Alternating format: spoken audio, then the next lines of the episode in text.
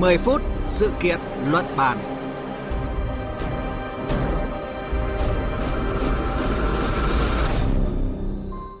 Biên tập viên Hùng Cường xin kính chào quý vị và các bạn. Thưa quý vị, đầu mùa khô năm nay thì các bản tin thời tiết liên tục đưa ra cảnh báo về tình trạng hạn hán, mặn xâm nhập với mức độ nghiêm trọng tại khu vực đồng bằng sông Cửu Long.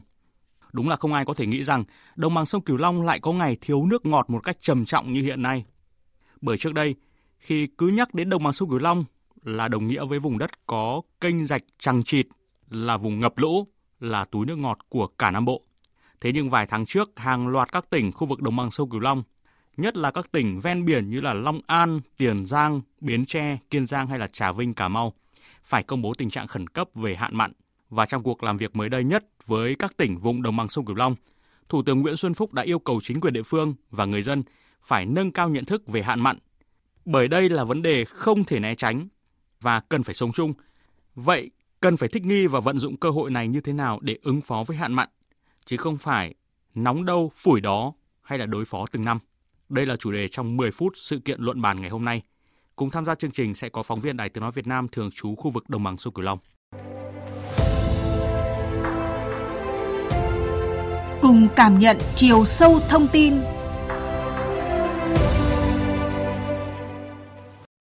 Thưa quý vị và các bạn, mức độ hạn mặn năm nay là điều ít thấy và ít xảy ra trong lịch sử thiên tai hạn mặn khu vực đồng bằng sông Cửu Long. Theo các chuyên gia, đây là mùa khô bị mặn xâm nhập nghiêm trọng nhất trong lịch sử.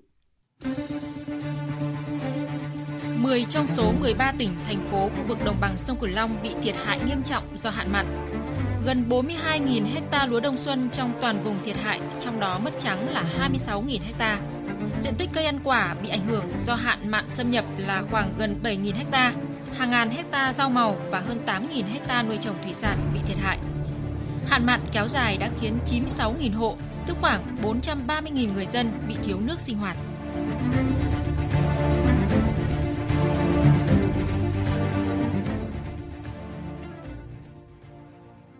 Quý vị và các bạn vừa nghe chúng tôi tổng hợp một số con số đáng chú ý về những thiệt hại do hạn mặn gây ra đối với vùng đồng bằng sông Cửu Long. Hàng chục nghìn hecta lúa hoa màu đã chết cháy vì thiếu nước, hàng chục nghìn người dân thiếu nước sinh hoạt. Và theo nhận định của cơ quan khí tượng thủy văn thì hạn mặn tại đồng bằng sông Cửu Long sẽ ngày một gia tăng bởi khi mà biến đổi khí hậu gây mực nước biển dâng lên trung bình khoảng 3 đến 4 mm một năm, trong khi lượng nước ngọt từ đầu nguồn đổ về ngày càng khan hiếm, thế nên cần phải thấy rằng mốc hạn mặn lịch sử này chưa phải là cuối cùng. Trước việc kho lương thực của cả nước và đời sống của 20 triệu dân vùng đồng bằng sông Cửu Long hiện đang bị đe dọa và xáo trộn, cũng như là đang phải chịu rất nhiều khó khăn trong việc sản xuất, sinh hoạt từ việc thiếu nước ngọt, thì giải pháp lâu dài cho vấn đề này là gì? Ngay bây giờ chương trình sẽ có sự tham gia của phóng viên Chu Trinh, thường trú khu vực đồng bằng sông Cửu Long, người đã nhiều năm theo dõi và có nhiều bài viết về vấn đề này. Xin chào phóng viên Chu Trinh ạ. Thưa anh, qua theo dõi tình hình hạn mặn tại các tỉnh thuộc đồng bằng sông Cửu Long, đặc biệt là mùa khô vừa qua thì anh nhận thấy chính quyền và người dân nơi đây đang có những cái phản ứng với thực tế này như thế nào? Người dân ở khu vực đồng bằng sông Long thì tình hình hạn mặn diễn ra rất khốc liệt và ý thức người dân hiện nay rất cao. Họ đều xác định được cái vấn đề hạn mặn là vấn đề thường xuyên, coi như vấn đề mà xảy ra hàng năm ở khu vực đồng bằng sông Cửu Long. Và do đó là cái sáng tạo những cái mô hình trữ nước hoặc là những cái cái cống mà uh, điều tiết nếu mà nước mặn dâng rồi thì những những cái uh, cống đập này sẽ khép kín và bảo vệ an toàn vườn cây hoặc là cái vùng cù lao những cái vùng uh, Ờ, ven biển gò công của tỉnh tiền giang thì hiện nay đa đa phần người dân là họ có có chủ động để mà đối phó với hạn mặn theo báo cáo của Bộ Nông nghiệp và Phát triển Nông thôn thì hạn mặn trong mùa khô vừa qua là nghiêm trọng nhất trong lịch sử. Nhưng việc người dân vùng đồng bằng sông Cửu Long đã vượt qua mùa hạn mặn với thiệt hại là không lớn. Đây là thông tin tích cực. Dù vậy thì chúng ta vẫn phải nhìn nhận một thực tế là xu hướng hạn mặn sẽ diễn ra hàng năm thay vì mùa nước nổi như trước đây ạ. Thưa anh Chu Trinh, tại cuộc họp của Thủ tướng Nguyễn Xuân Phúc mới đây với 13 tỉnh vùng đồng bằng sông Cửu Long thì những nội dung này được nhìn nhận như thế nào? Thì tại cuộc họp này đã cho thấy vấn đề hạn mặn từ nay về sau là câu chuyện hiển nhiên sẽ xảy ra hàng năm nên công tác ứng phó hay là phát huy thế mạnh của nguồn tài nguyên nước mặn trong sản xuất là, là điều kiện cần quan tâm chứ không phải là đối phó như trước đây nữa các địa phương hiện nay họ nó thống nhất đã quán quán triệt được chủ trương từ trung ương đến cơ sở là phải thích nghi với hạn mặn và đối với người dân thì phải nâng cao cái cái tính chủ động tính cộng đồng không ờ, chờ những cái cái sự đầu tư hoặc là những cái chủ trương từ trung ương và ở cơ sở hiện nay là họ đã bắt tay vô làm những công trình rồi xây dựng những cái hồ mà chứa nước hoặc là những cái cống đập Thưa quý vị và các bạn, trong chuyến làm việc với các tỉnh khu vực đồng bằng sông Cửu Long, Thủ tướng Nguyễn Xuân Phúc đã khảo sát mô hình chuyển đổi sản xuất nông nghiệp tại xã Hiệp Đức, thị xã Cai Lậy tỉnh Tiền Giang, thủ phủ trái cây của cả nước. Từ những kết quả của bước chuyển đổi mô hình này, Thủ tướng cho rằng đây là hướng đi cần thiết. Những mô hình thích ứng hạn mặn ở một số địa phương trong vùng đồng bằng sông Cửu Long bước đầu đã mang lại hiệu quả gấp nhiều lần so với trồng lúa, đặc biệt là giảm chi phí sản xuất, nước tưới, không còn cảnh thấp thỏm lo âu mỗi khi đến mùa khô hạn. Người dân đã thay đổi tư duy sản xuất và đây là chia sẻ của đại diện chính quyền một số địa phương. Chúng ta phải chuyển đổi cái cơ cấu cây trồng, bớt đi cái sản lượng lúa, tăng cái sản lượng à, cây ăn trái, rau màu cũng như là cái vật nuôi khác. Chúng tôi chuyển đổi đất lúa kém hiệu quả qua vấn đề cây ăn trái, rồi chuyển đổi qua cây màu. Nói chung tất cả những cái chuyển đổi này nè, nó rất thích nghi với cái biến đổi khí hậu, thích ứng với cái hạn hán xâm nhập mặn để làm sao cho bà con mình có thu nhập mà lại giảm cái ảnh hưởng đến mức tối đa trong cái tình hình hạn hán xâm nhập mặn phức tạp như thế này. Thưa quý vị và các bạn, năm nay được dự báo dòng chảy lũ về đồng bằng sông Cửu Long là nhỏ, nguy cơ tiếp tục xảy ra hạn hán thiếu nước, mặn xâm nhập vào các tháng mùa khô và tiếp tục quay trở lại với những thông tin từ phóng viên Chu Trinh. Thưa anh là người thường xuyên theo dõi về tình hình hạn mặn ở khu vực đồng bằng sông Cửu Long thì anh có thể chia sẻ thêm một số giải pháp để thích nghi, sống chung với hạn mặn mà các địa phương hay người dân đang thực hiện để ứng phó trong thời gian tới. Qua đợt hạn mặn lịch sử vừa rồi, diện tích lúa vùng đồng bằng sông Long bị thiệt hại gần 60.000 hecta.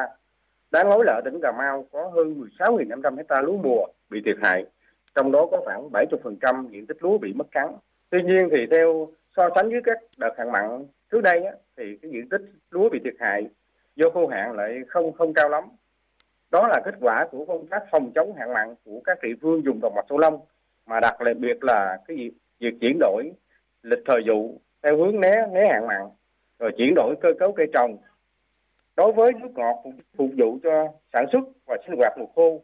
nhất là các vùng ven biển, thì ngoài xây dựng, nâng cấp các nhà máy xử lý nước tập trung, trang bị các dụng cụ chứa nước chứa nước cục bộ, dụng cụ trữ nước mưa tại các hộ gia đình, thì các địa phương còn đề xuất trung ương hỗ trợ kinh phí xây hồ chứa nước ngọt tại địa phương và các hồ chứa nước có quy mô lớn tại khu vực đồng bằng sông Cửu Long, và tứ giác Long Xuyên để điều tiết khi nguồn nước ngọt trong khu vực bị khan hiếm. Xin cảm ơn phóng viên Chu Trinh thường trú khu vực đồng bằng sông Cửu Long với những thông tin vừa rồi. Thưa quý vị và các bạn, trong bức tranh có gam màu tối về những thiệt hại mà hạn mặn gây ra thì có một thông tin tích cực hơn với gam màu sáng. Đó là đã có những lô hàng gạo tôm từ đồng bằng sông Cửu Long đã được xuất khẩu sang thị trường châu Âu theo hiệp định EVFTA. Từ những thách thức đặt ra thì buộc các địa phương phải tổ chức lại sản xuất nông nghiệp một cách hợp lý, hài hòa, thuận thiên, mang tính đột phá. Thủ tướng Nguyễn Xuân Phúc đã nhấn mạnh điều này, các tỉnh đồng bằng sông Cửu Long cần coi hạn mặn là hiển nhiên để chủ động ứng phó và biến nguy thành cơ. Ví dụ như vấn đề đẩy mạnh chuyển đổi cơ cấu sản xuất, trong đó có đặt vấn đề giảm diện tích gieo xạ lúa đông xuân không? Đây câu hỏi đặt ra. Năm nay một năm xuất khẩu lương thực, chúng ta có thể nói đứng đầu thế giới, tự hào lắm công chí. Mặc dù cái kim ngạch không phải là cao, nhưng mà giá tốt, bà con phấn khởi lắm. Cái việc này nó đi liền với việc mà tăng sản lượng, tăng diện tích có thể xảy ra. Nhất là khi chúng ta xuất khẩu sang EU thuế bằng không về gạo. Nhưng mà chắc với tình hình hạn mặn này, tôi nghĩ rằng vấn đề giảm diện tích vụ đông xuân có đặt ra. Chứ bây giờ nếu làm chậm, nước rút rồi năm nay thì nước ngọt tăng lũ rồi đồng bằng thấp như vậy mà không trữ làm sao được không chứ? Còn nếu chậm hơn thì làm sao trữ được? Thưa quý vị và các bạn, thuận theo lẽ trời thì còn, trái với lẽ trời thì mất. Đó là câu nói từ hàng trăm đời nay của ông cha ta. Do đó, việc chủ động ứng phó với hạn mặn, duy trì và phát triển sản xuất theo hướng bền vững, thích ứng với biến đổi khí hậu là hướng đi tất yếu. Có thể xem trận hạn mặn lịch sử năm nay là liều thuốc thử để củng cố tư duy, thích ứng. Dựa trên nền tảng khoa học và thực tiễn, trước những khó khăn, thách thức và cả cơ hội chuyển mình của đồng bằng sông Cửu Long.